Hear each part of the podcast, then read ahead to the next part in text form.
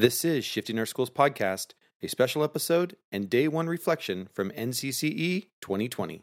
Listen up, educators. Are you looking to take your classroom to the next level? The technological shift in education is happening right now. If you're looking to integrate technology into your classroom, you're in the right place. Welcome to Shifting Our Schools with your host, Jeff Udick.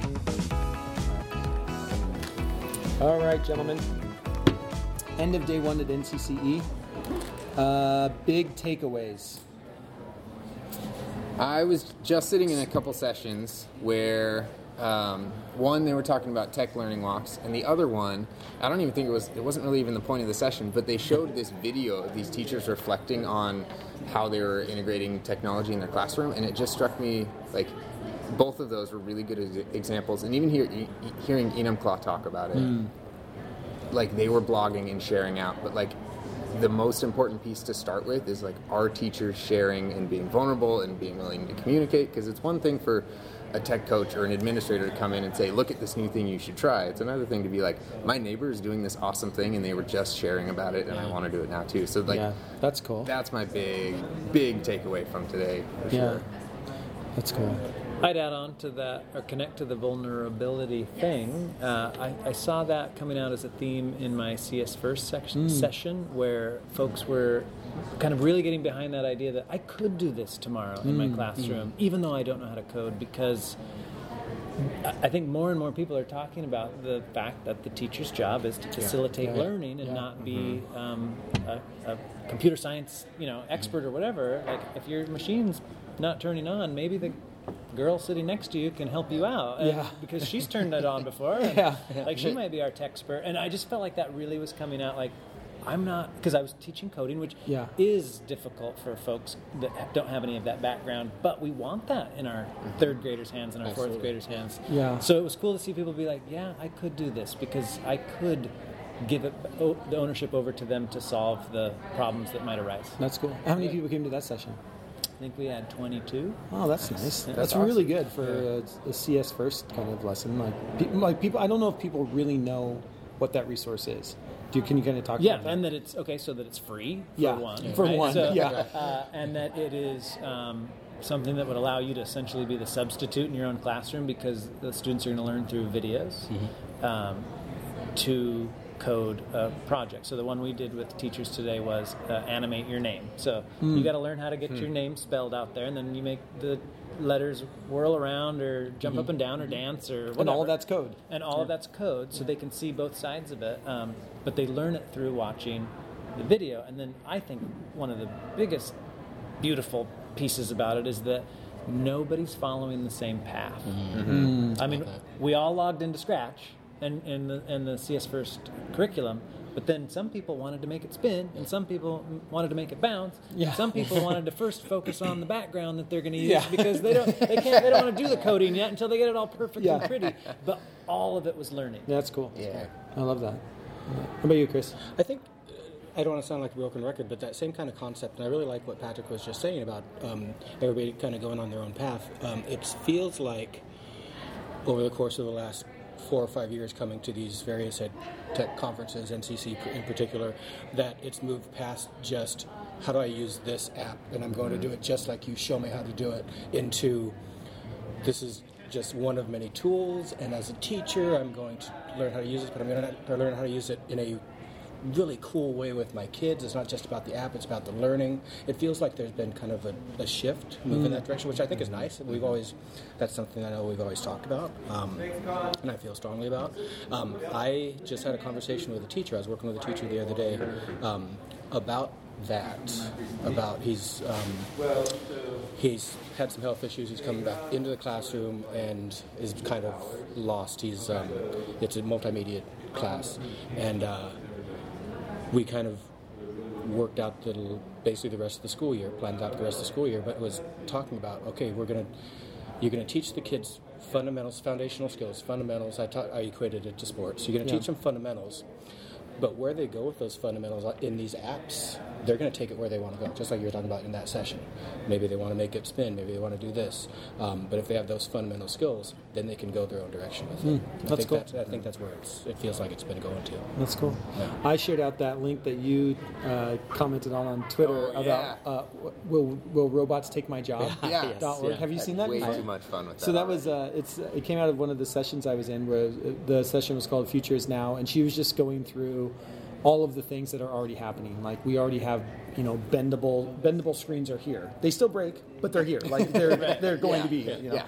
The idea of drones uh, and how many jobs are open just in the drone field. Hmm. So her pushback was, if your school doesn't have a drone academy, or is that not a C T E program, you're missing the boat. Like, these kids want to fly drones, and we need people to know how to fly drones. Like, Amazon's going to be hiring, and I forget what the number is, like hundreds of thousands of drone delivery people who have to fly these drones to deliver goods all over the place. Right? But the uh, the website, Will a Robot Replace My Job, is tied to the U S census, census data, and you can type in any job. So you type in lawyer and hit enter, and it'll say ninety-seven percent probability your job's doomed by robots. and, it'll, and it actually says, you're doomed. Or it'll, or, or it'll say, like, you type in teacher, on, on the other end, you type on teacher, and teacher is actually uh, up zero point zero eight. And so it's like, you are like diamonds. We're always going to need teachers. They're not. That is not a job a robot is going to replace, because we're going to need hi- more highly skilled people. And the only way we still know we don't have robots that are really good at teaching people yet. It's still people needing to teach people the skills that people need to get these jobs.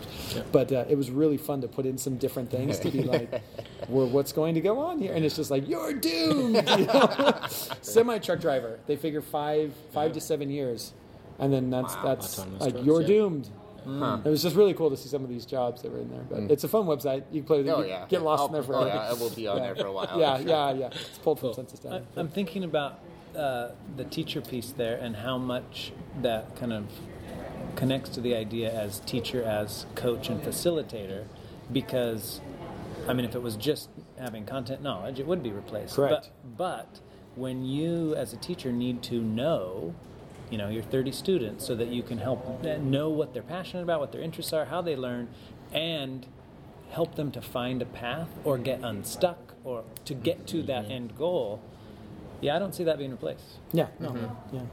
And and another thing that she shared out of it was, this generation is going to have five different careers, not five mm. different jobs, mm. but like five individual careers. And so her, her question to everybody was, how do you prepare? How do you prepare someone for five different careers? Yeah.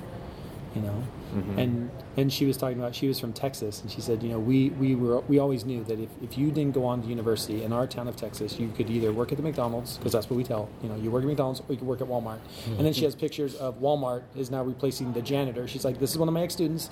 He's a janitor at Walmart, or was, until the robot came and took yeah. his job. Mm-hmm. She was, so you're looking at that idea of just a high school diploma isn't enough anymore. And we've seen those statistics come out, like that seventy. It's something right now in the state of Washington. It's something like seventy-two percent of all job openings are, have to have some kind of post-high school diploma degree. Hmm. You know, and so preparing kids for everything, knowing, understanding kids, understanding how learning happens, is going to be a critical skill, that that human connection piece. And it's almost like the, the most important piece at this point is to embrace uncomfortability, whether it's jobs. Like, we don't know what yeah. jobs kids are going to have, and so we can either say, let's prepare them for the ones we know, or, like, we don't know, so what do we need to do? Yeah. And even in teaching, like, content and, and really, like, the world is changing so quickly. We don't know where it's going, so we can't say, I'm an expert in content, I understand it fully. Now we have to say, I'm, you know, things are changing so fast. I'm an expert facilitator, coach, however we want to phrase it. And helping you make meaning of the information yes. coming at you. Yeah, like, yeah. I don't know the internet, but I can help you make meaning of it. Yeah. Right? Like, uh-huh. yeah. yeah. Cool. Uh, tomorrow, Patrick, what do you have on tap? Well, I'm really excited about uh, my session on called The Truth About Screen Time. And I have seen this. Mm. It's really good. It's, I'm I, excited for I, it. I am excited. Uh, You know, we get all these alarmist uh, headlines and things about how the internet or technology is destroying a generation.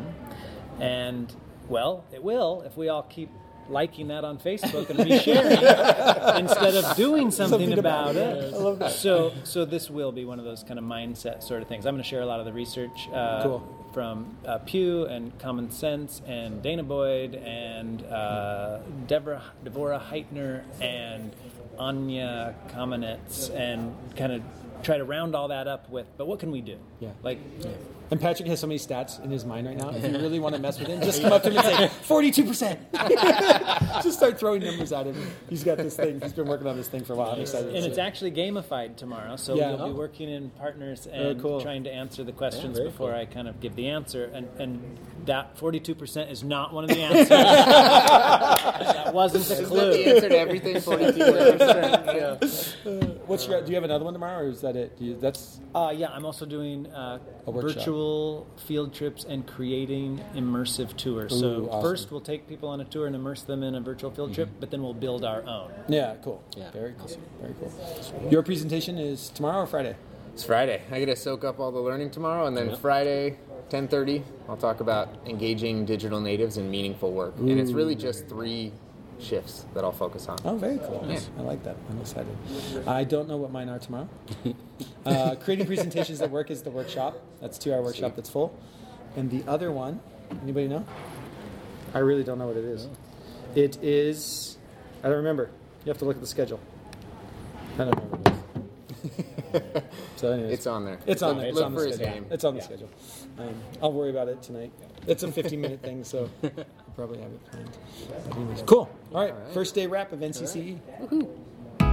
Thanks so much for listening to this episode of Shifting Our Schools with your host, Jeff Udick. For more great content and to stay up to date, visit S O S podcast dot org, facebook.com slash Jeff Udick, and on Twitter at J Udick. If you enjoyed today's episode, please leave a review and subscribe, and we'll catch you next time on Shifting Our Schools.